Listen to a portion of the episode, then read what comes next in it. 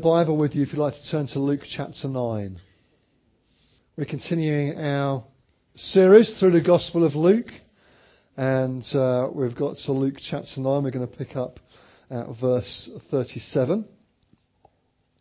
And we're going to read to the end of the passage, uh, sorry, the end of the chapter. And whilst I realise it's a long passage, um, my intention is to finish Luke before I retire. Um, which I have no intention of anytime soon, just to make it very clear. Um, so, in order to help us with that, we will be uh, delving into the remainder of Luke chapter 9 today. It'd be very easy to do this over many weeks, so we're not going to get into as much detail as perhaps I'd like to, um, but I want us to keep us moving uh, through Luke. So, Luke chapter 9 and verse 37. The next day, when they came down from the mountain, a large crowd met him. A man in the crowd called out, Teacher, I beg you to look at my son, for he is my only child. A spirit seizes him and he suddenly screams. It throws him into convulsions so that he foams at the mouth. It scarcely ever leaves him and is destroying him. I begged your disciples to drive it out, but they could not. Oh, unbelieving and perverse generation, Jesus replied. How long shall I stay with you and put up with you? Bring your son here. Even while the boy was coming, the demon threw him to the ground in a convulsion. But Jesus rebuked the evil spirit, healed the boy, and gave him back to his father. And they were all amazed at the greatness of God. While everyone was marveling at all that Jesus did, he said to his disciples, Listen carefully to what I am about to tell you. The Son of Man is going to be betrayed into the hands of men. They did not understand what this meant. It was hidden from them, so they did not grasp it and they were afraid to ask him about it. An argument started among the disciples as to which of them would be the greatest. Jesus, knowing their thoughts, took a little child and made him stand beside him. Then he said to them, Whoever welcomes this little child in my name welcomes me, and whoever welcomes me welcomes the one who sent me. For he who is the least among you all, he is the greatest. Master, said John, we saw a man driving out demons in your name, and we tried to stop him because he's not one of us. Do not stop him, Jesus said, for whoever is not against you is for you. As the time approached for him to be taken up to heaven, Jesus resolutely set out for Jerusalem. And he sent messengers on ahead who went into a Samaritan village to get things ready for him. But the people there did not welcome him because he was heading for Jerusalem. When the disciples, James and John, saw this, they asked, Lord, do you want us to call fire down from heaven to destroy them? Quite friendly, friendly guys, aren't they? But Jesus turned and rebuked them, and they went to another village. As they were walking along the road, a man said to him, I will follow you wherever you go. Jesus replied, Foxes have holes, and the birds of the nest, so birds of the air have nests, but the Son of Man has nowhere to lay his head. He said to another man, Follow me. But the man replied, Lord, first let me go and bury my father. Jesus said to him, Let the dead bury their own dead, but you go and proclaim the kingdom of God. Still another said, I will follow you, Lord, but first let me go back and say goodbye to my family. Jesus replied, No one who puts his hands to the plough and looks back is fit for service in the kingdom of God. Okay, let's pray and uh, then we'll spend our remaining time this morning looking at this together. Lord Jesus, we thank you for your presence with us. We thank you for revealing more of heaven to us this morning. And we pray now as we spend this moment looking at your word together, we pray, O oh God, that you would be our teacher by your Holy Spirit. Help us, Lord, to understand what we've read. Holy Spirit, please apply it to our lives that it might do us good. Lord, please speak to us. Give us ears to hear what you're saying this morning to us. Lord, I pray you'd help me to communicate well. Help me to serve your people.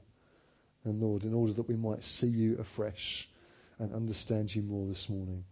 In Jesus' name we pray. Amen. Amen. okay, so what we'll do, we'll break it into some different sections and uh, just to make it different, we'll start at the end and work backwards. So uh, we'll we'll kick off with the uh, the the, uh, the first bit we'll look at is the last bit that we read, and then we'll end up with the first bit that we read. That makes sense. So you might want to keep your Bible in front of you so that you know where we're heading. But uh, the last part of the passage we read there, from verse 57 through to the end of the chapter, is really talking about the cost of following Jesus. It might even be called that in your Bible. That may be a heading that you've got there. It's certainly in the NIV with that heading. And at a first glance, there are some quite shocking things that Jesus says here. Actually, it's quite a difficult passage to understand because you read it and think, can Jesus really mean that? If you take it at face value, you could be quite offended by what Jesus has said. Now, actually, people being offended by Jesus is nothing new and it's not unusual. He did make a point often of offending the Pharisees, amongst others, to make a point. Is that what Jesus is trying to do here? Is he really saying that burying your father isn't important? Or that saying goodbye to your family before you go is wrong? Is that really what Jesus is, is doing? Well, to understand this well, we need to understand something of the cultural and, and language norms of the day, the sort of phrases that were used in everyday language. And if we understand those things, it will help us to understand what Jesus is really saying here and help us get behind what we're reading. So as Jesus is walking along, somebody comes up to him and says that he wants to follow Jesus, like many others have said at different times. And there were others that were indeed following him. But Jesus' reply makes it clear they don't really know what they're saying. And interestingly, we're not told what his response is. In essence, Jesus says that he has nowhere to rest, nowhere to lay his head. And a little bit earlier in verse 22, Jesus makes it clear that he is going to suffer the disciples, remember, and many of the crowd would have been hoping for a political Messiah. Somebody that would come and deal with the Romans, get rid of them, and uh, deal with that problem that was facing them on a daily basis. They were looking and hoping for a glorious Messiah that would be victorious in battle and restore the land to the Jewish people. But Jesus makes it clear that he's got nowhere to rest, he's going to suffer. That's not really the sort of Messiah they were expecting. It's not that he wanted to be this great, powerful political leader who would overthrow the Romans. That wasn't on Jesus' agenda. Actually, his agenda was far bigger than that. It wasn't just a short term victory that Jesus was looking for. Jesus was looking for his kingdom to come. And we've used that phrase already a lot this morning. And time, time and again, you find Jesus talking about the kingdom of God. You find him speaking about it. You find him sending out the 12 and then the 72, as we'll look at next time, with instructions to preach about the kingdom of God. And that was far greater, and is indeed far greater and longer lasting than any short term political victory. But many of his day were wanting Jesus to be something different, something that he was not. And when they came up, up against that, many walked away. They weren't the person that he was hoping, uh, that they were hoping him to be. So lots would have come and said, Jesus, I'm going to follow you, thinking that Jesus was going to fill their agenda. And actually, when they realized that he had a very clear agenda of his own to do the will of his Father, Many didn't follow. Many walked away. And actually, that's not so different, is it, from today? There are lots who say, yeah, I'm going to follow. But actually, it's a smaller number that carry on following over a period of time. I guess we've all seen people respond to the gospel, make a commitment, maybe at a guest service, or put their hand up at a meeting, maybe do an alpha course to make some sort of response but not actually follow it through over time. And maybe you've seen some of your friends make an initial response to Jesus, but it never seems to take root and take effect, and they end up not really walking with the Lord over a period of time. Well, that was true in Jesus' time, and it's true today as well. In that respect, nothing has changed in 2,000 years. And in fact, the, the, parable of the sower that Jesus talked about shows us that, doesn't it? There'll be some who respond well and produce great fruits, and others that, for whatever reason, be it worries and pressures of this life, choke out the life of God in them, what the Holy Spirit is doing, whatever it might be, they end up not following Jesus and not walking with Him. Not every initial response is carried through. But this account continues here. Jesus calls somebody else to follow him. But this guy says that he wants to first go and bury his father. So another Jesus calls, he says he wants to go back and say goodbye to his family before he follows Jesus. And Jesus has strong words to both of these guys. Is that really fair? You might read it and think, well, what's going on there? He's supposed to go and bury his dad and go and say goodbye to the family. Is that, is that, is that fair to be so harsh to them? We need to understand what's really going on. And we need to look at the language that Jesus is using to help us understand that well. So the phrase, let me first go and bury my father, actually that's a traditional phrase that's used in the Middle East. And it refers to the duty of a son to remain at home until such a time as his father passes away. So what it doesn't mean is that his father has just died and he literally needs to go and sort out funeral arrangements. Because if that had happened, then he wouldn't have been where Jesus was anyway. He would have been at home sorting out those funeral arrangements. So actually it's a phrase that is used that says, I, I just need to stay at home, stay with my father uh, until he passes away, and then I'm free to follow. In the next conversation, another man says, But first let me go and say goodbye to my family. Well, that seems like a fairly reasonable request, doesn't it? You know, if I'm going to follow you, Jesus, can I just go and say goodbye to you know, the wife and kids, or mum and dad, or whoever it might be that's at home? And again, Jesus has a fairly strong rebuke for him as well. But once again, it would serve us well to understand what the phrase means.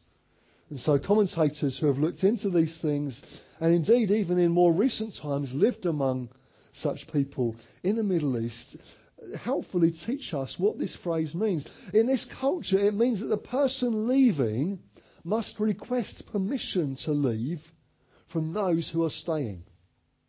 So it's not just a can I go and say goodbye? What it means is I need to go and ask permission from those who are staying that I might have permission to go. Do you understand the difference there? It's quite, quite distinct, isn't it? It's not just saying, I'm off, goodbye, and then going, but rather it's going home and asking permission from those that remain that you might go. And what Jesus is saying here is that He has a greater call upon our lives than anybody else does. It's not about asking permission of somebody else to follow Jesus. Jesus is the one who has that call upon our lives. So, what this man wants to do is probably go and ask permission of his parents. You might say if he was of a certain age, that would be appropriate, but this applies to an adult as well. So it's culturally the right thing to do to ask permission from those who stay in order that you might go. And Jesus is saying it's not about asking permission. He's claiming greater authority in our lives than anybody else. And in that culture that has such a high view of family, it's shocking. And it would have shocked those who heard it. And actually, it could shock us as well. But the relationship with Jesus must take precedence over everything else. Jesus calls us to follow him. He calls us to put him first. God calls us to worship him and him alone. Everything else comes after that. We'll look in a, in a few moments what the implications on that are for us because there are some implications for us. Even though it might not be literally going home and asking permission, there are some things that this passage says to us that we need to take note of, and we'll come back to that in a few moments. But if you've got your Bible open, you'll see that the the verses before that talk about some opposition that Jesus had from a particular Samaritan village. And not everyone responds well to Jesus' invitation. There are some villages clearly that didn't want him around and weren't prepared to receive him well. But actually, this is not just about a Samaritan village. There are lots of other people and places that didn't receive Jesus well then, and there are lots of other places and people that don't receive Jesus well now as well. You can probably relate to that. Maybe you've spoken to your friends about what it means for you to follow Jesus. Maybe you've spoken to somebody at work. Maybe you've had those sort of conversations and it hasn't been as well received as perhaps you'd hoped for. Maybe over a period of time you've been praying for somebody and you've been thinking, at the right time I want to share something of the good news of Jesus with them. And that moment comes and you take the big gulp of breath and you go for it and it isn't well received. Maybe you've had that experience. That was true for Jesus as well. There are people and places that didn't receive him so well. There are others that did. You see, it's not about the Samaritans because in John 4 we're told about another Samaritan village that received Jesus warmly after he'd spoken to the woman at the well. And she went back and told her Jesus, and we're told what, what a good response the village made. So it's not about the Samaritans, it's just a fact that some people respond well to Jesus and some don't. And you know what? You never know quite which camp people are going to be in until you ask the question. You can think it through all you like in advance. You think, well, I'm sure they wouldn't want to respond to Jesus, or I'm sure that person wouldn't want to come on an alpha course, or I can't imagine them coming to a guest service. You know what? You'll never know unless you ask. And you might just be surprised. Because there were some villages that responded well to Jesus and others that didn't. And the same is true today. There'll be some people that the Holy Spirit has been working in already and are just waiting for an invitation for you, from you, to a guest service. Maybe a social event that your small group's putting on. Maybe an alpha course. Maybe for you to share something of your testimony. It's just the right time and just the right moment. And they'll respond well. Or it may be that they won't. But you'll never quite know unless you make the ask. Unless you have that conversation. It was true for Jesus and it's true for us. But listen, if you don't get a good response, you don't have to call fire down from heaven, as the disciples wanted to do, rather unhelpfully.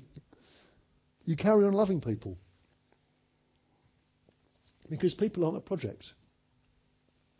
You love people because Jesus first loved them anyway. You love people because that's what God calls us to do. So, regardless of what the result of the conversation is, whether it's positive or negative, let's keep loving people and let's keep looking for opportunities to share something of the good news with them. In a few verses before that, you've got an argument that breaks out among the disciples about who's going to be more important in the kingdom of God, who's going to be greater, who's going to be right next to Jesus, who's going to be, who's going to have the, you know, the best crown or whatever it might be in the context they were talking about. Every now and then you get a glimpse into the disciples' lives, and you can think sometimes that they get things so right, and they get lots right, and sometimes they get things so wrong. Anybody else like that? Oh, it's just me. Okay, well, clearly it's just me, so I'm preaching this purely for my own benefit, I guess then. Sometimes I get it right and sometimes I get it wrong. Maybe you are like that. And that's true for the disciples here. And here you get a glimpse of them getting it wrong. And Jesus has to explain things to them yet again. I shouldn't have been thinking about who is going to be the greatest. That's not important. The Bible makes it clear that what God rewards is faithfulness. I think when we, when we get to heaven, I think there'll be some surprises. Because God doesn't reward public visibility, He rewards faithfulness. And so it isn't about those who have preached to the most people. Or done something else that you think, oh, well, it must be them because they're a famous Christian. Actually, God rewards faithfulness. So the question for us this morning is Are you being faithful with what God has given you to do? What He's spoken into your life, are you being obedient? Are you being faithful with what He's given you? It's not about public visibility, it's about faithfulness. But this whole passage, uh, passage kicks off with Jesus healing the boy who has an evil spirit. That's where, where the passage we read starts in verse 37 there. So Peter, James and John come down from what was quite literally a mountaintop experience. We use that sort of phrase, don't we, to describe a remarkable encounter. Maybe an encounter with God is a mountaintop experience in, in your life. Well, this was literally that for them. They would have used that phrase, I'm sure. They'd seen Jesus transfigured. They'd seen Moses and Elijah uh, appearing as well. And they come down from that into what seems to be quite a chaotic scene where a large crowd had gathered.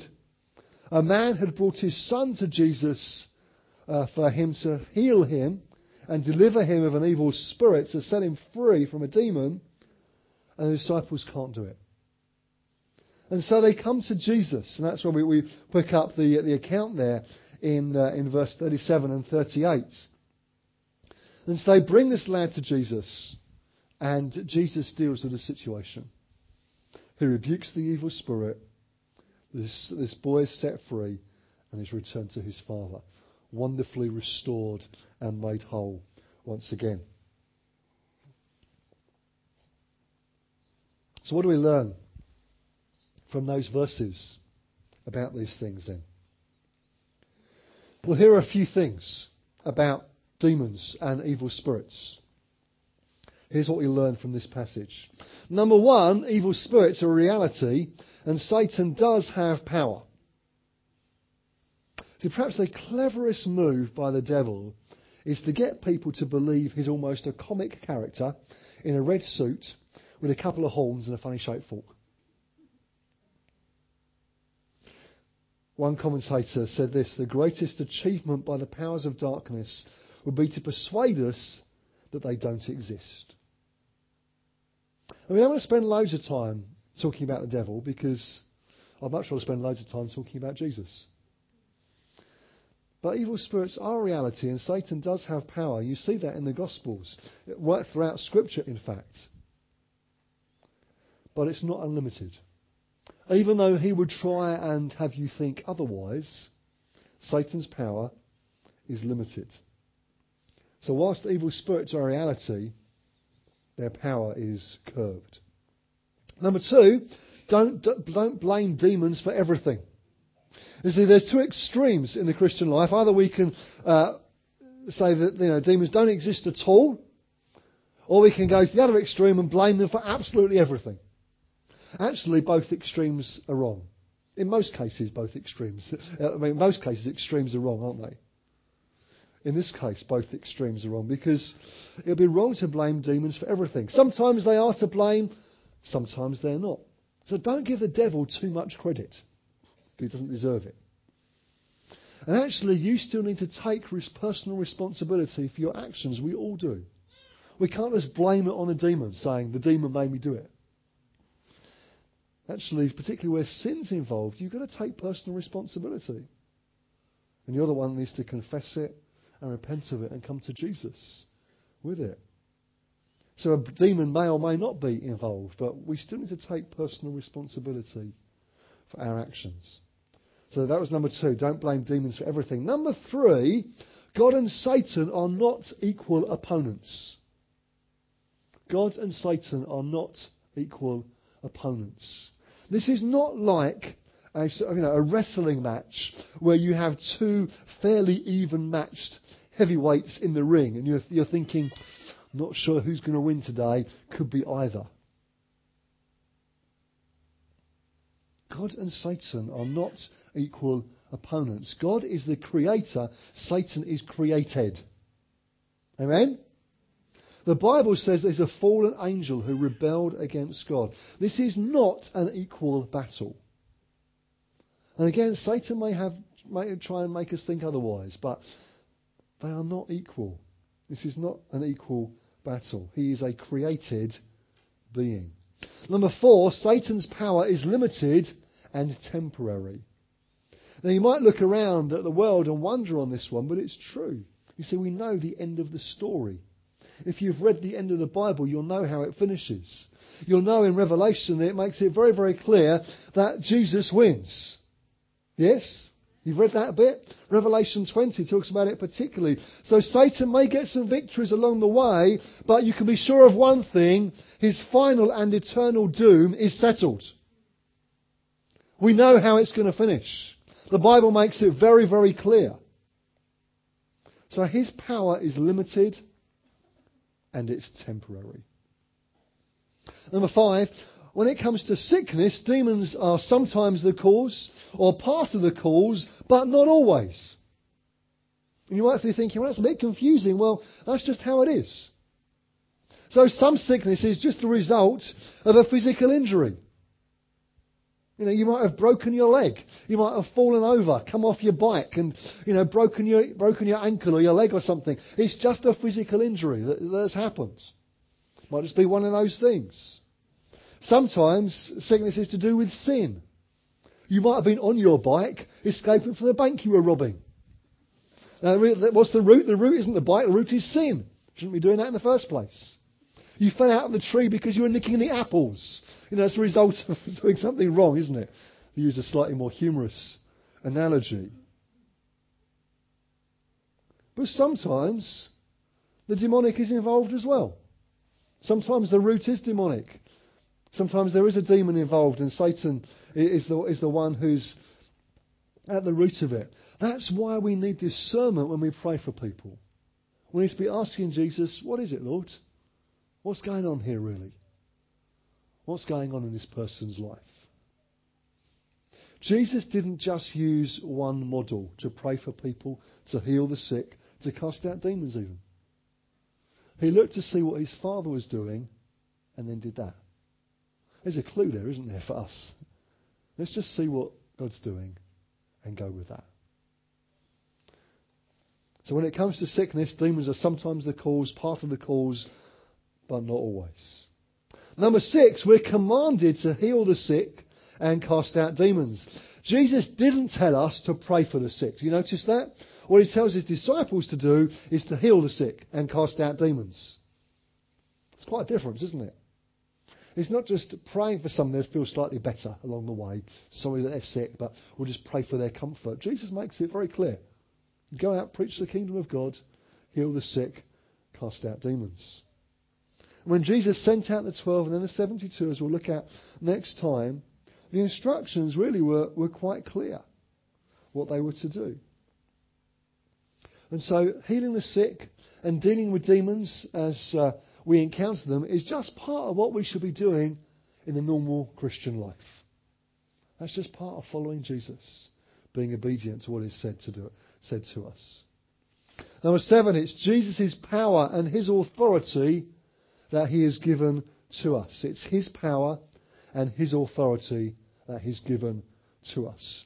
And we only do it because He has given us the authority to do it and the instruction to do it.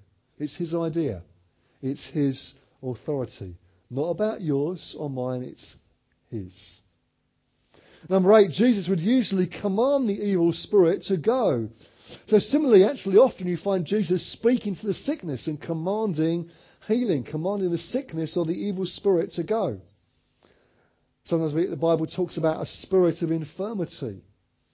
So some infirmities are caused by evil spirits. Too often, I think we pray for the sickness, don't we? Do you ever find yourself doing that when you're praying for somebody who's unwell? You find yourself praying for the sickness. So it might be someone who's got a bad shoulder, for example. You end up praying for their bad shoulder.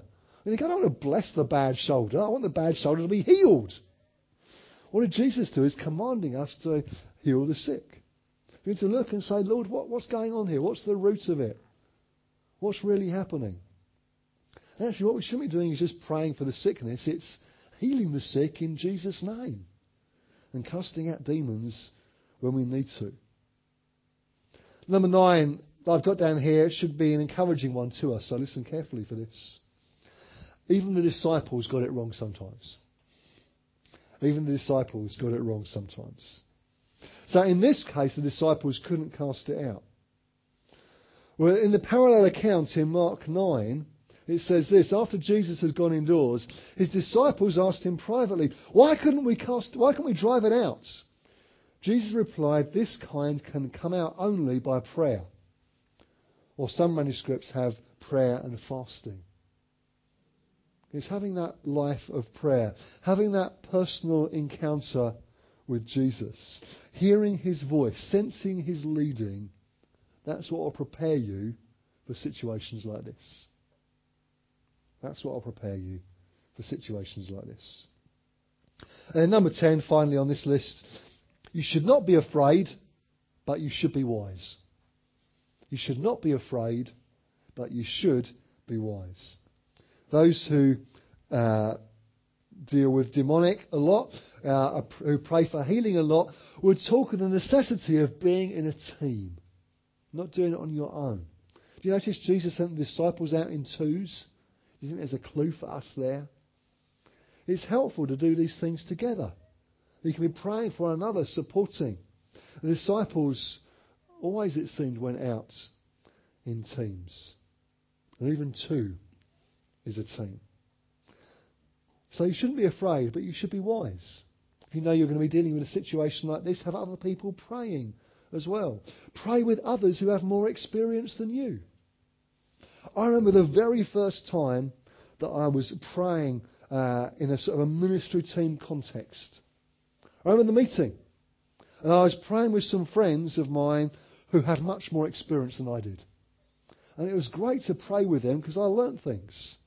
I learnt about how to pray for the sick. I learnt about what is it helpful to say and what is it helpful not to say. I learnt it's a good idea to pray with your eyes open because you can see what God's doing. It's handy because if they're going to fall over, you can catch them too. But actually, when you pray with somebody you, with your eyes open, you, you can see what God's doing very often. You can see how the person is responding to what you're praying. But too often we find ourselves praying for somebody, eyes closed, head down, and you can't see what God's doing. So I learnt some of those things by praying with others who had more experience than I did. I'd encourage us to do that. Maybe get some training. That's certainly something we're looking at in Jubilee at the moment. We might have some training for people to, to learn about these things.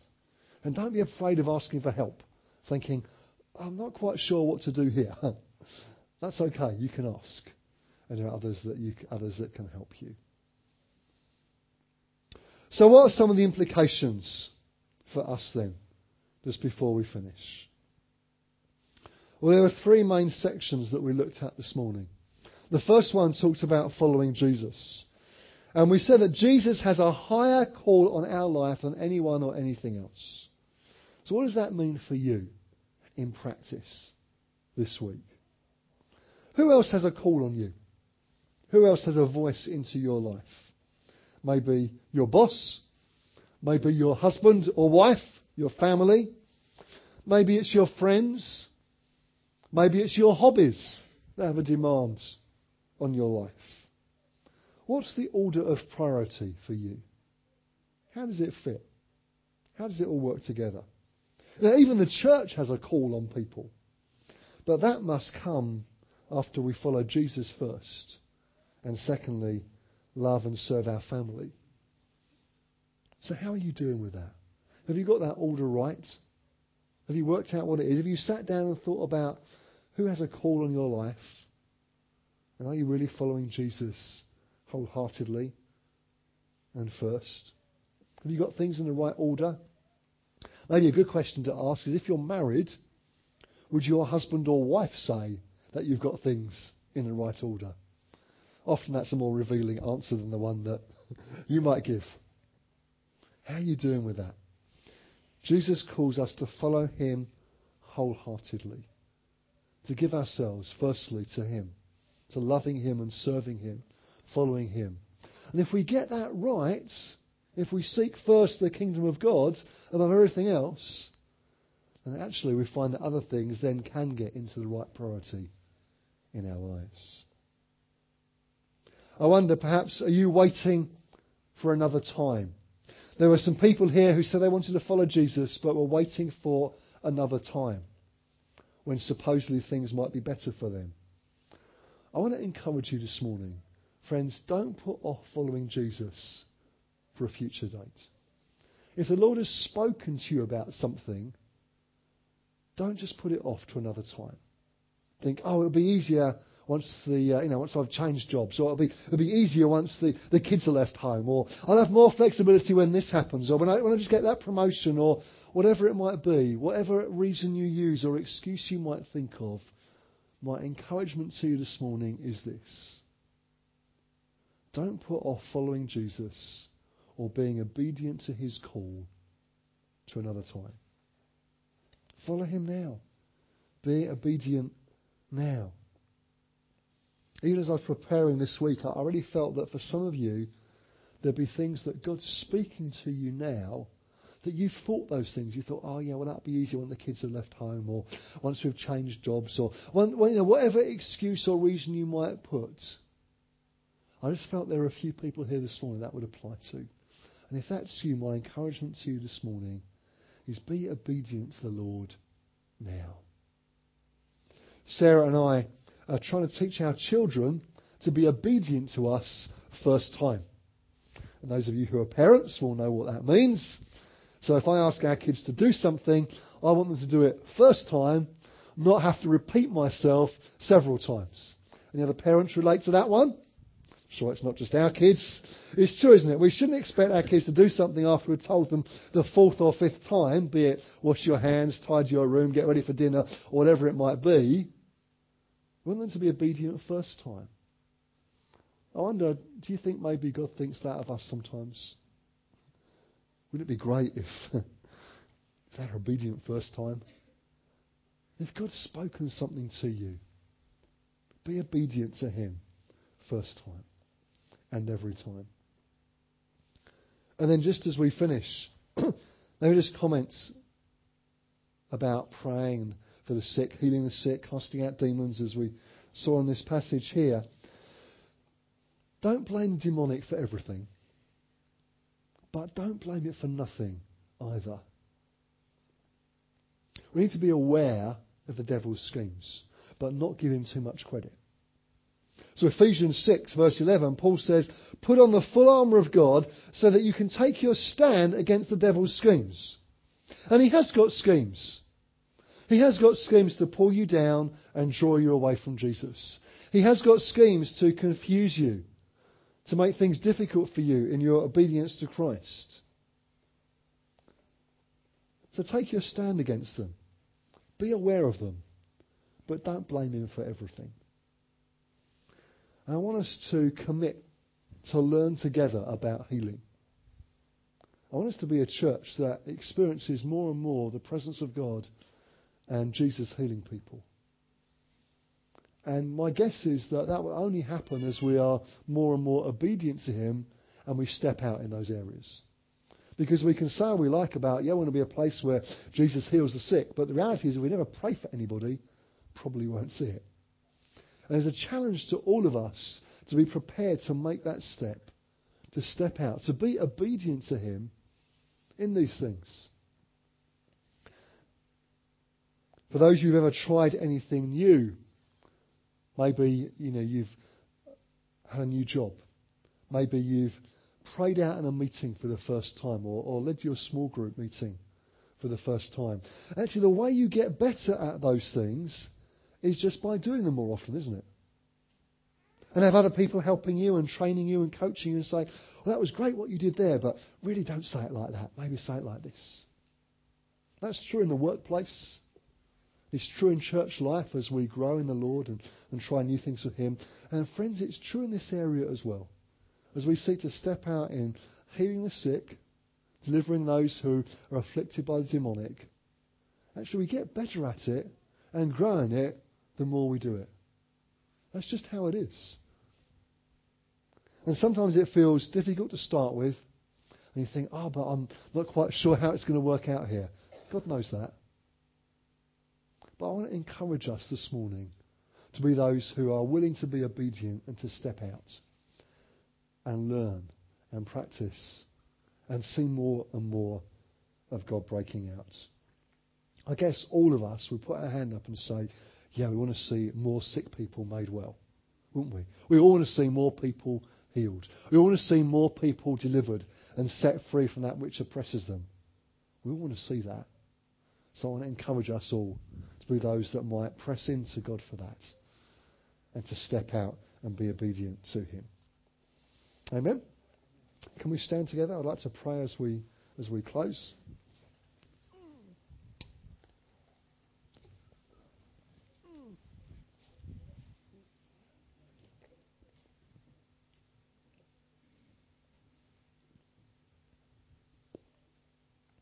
Let's just be quiet before the Lord for a moment.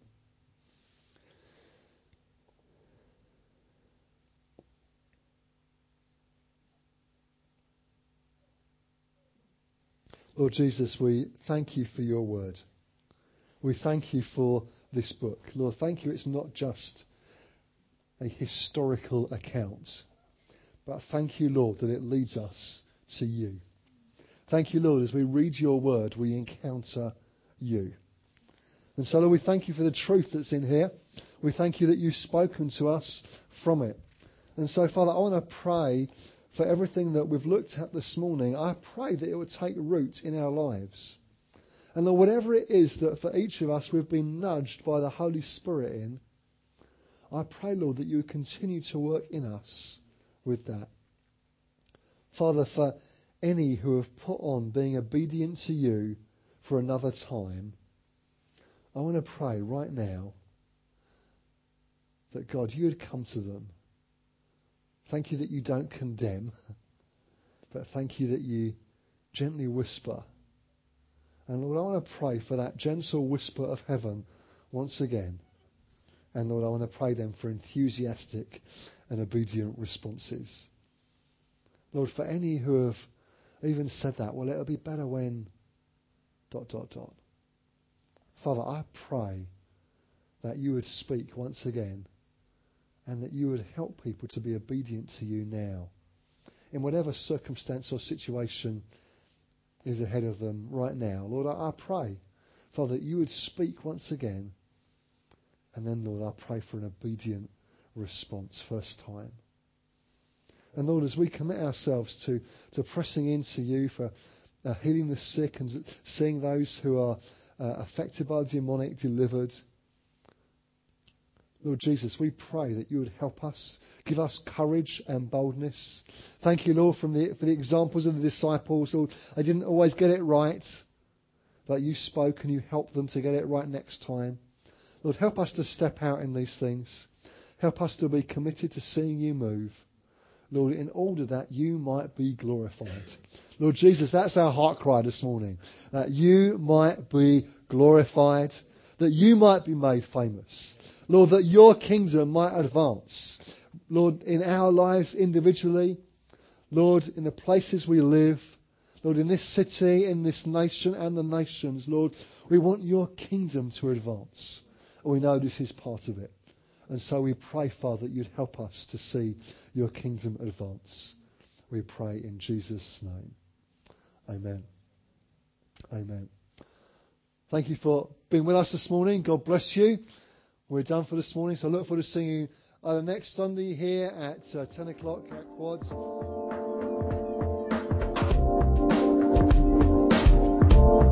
Thanks for listening to this Jubilee Church podcast. Feel free to check out our website at www.jubilee.org.uk or come along on any Sunday morning.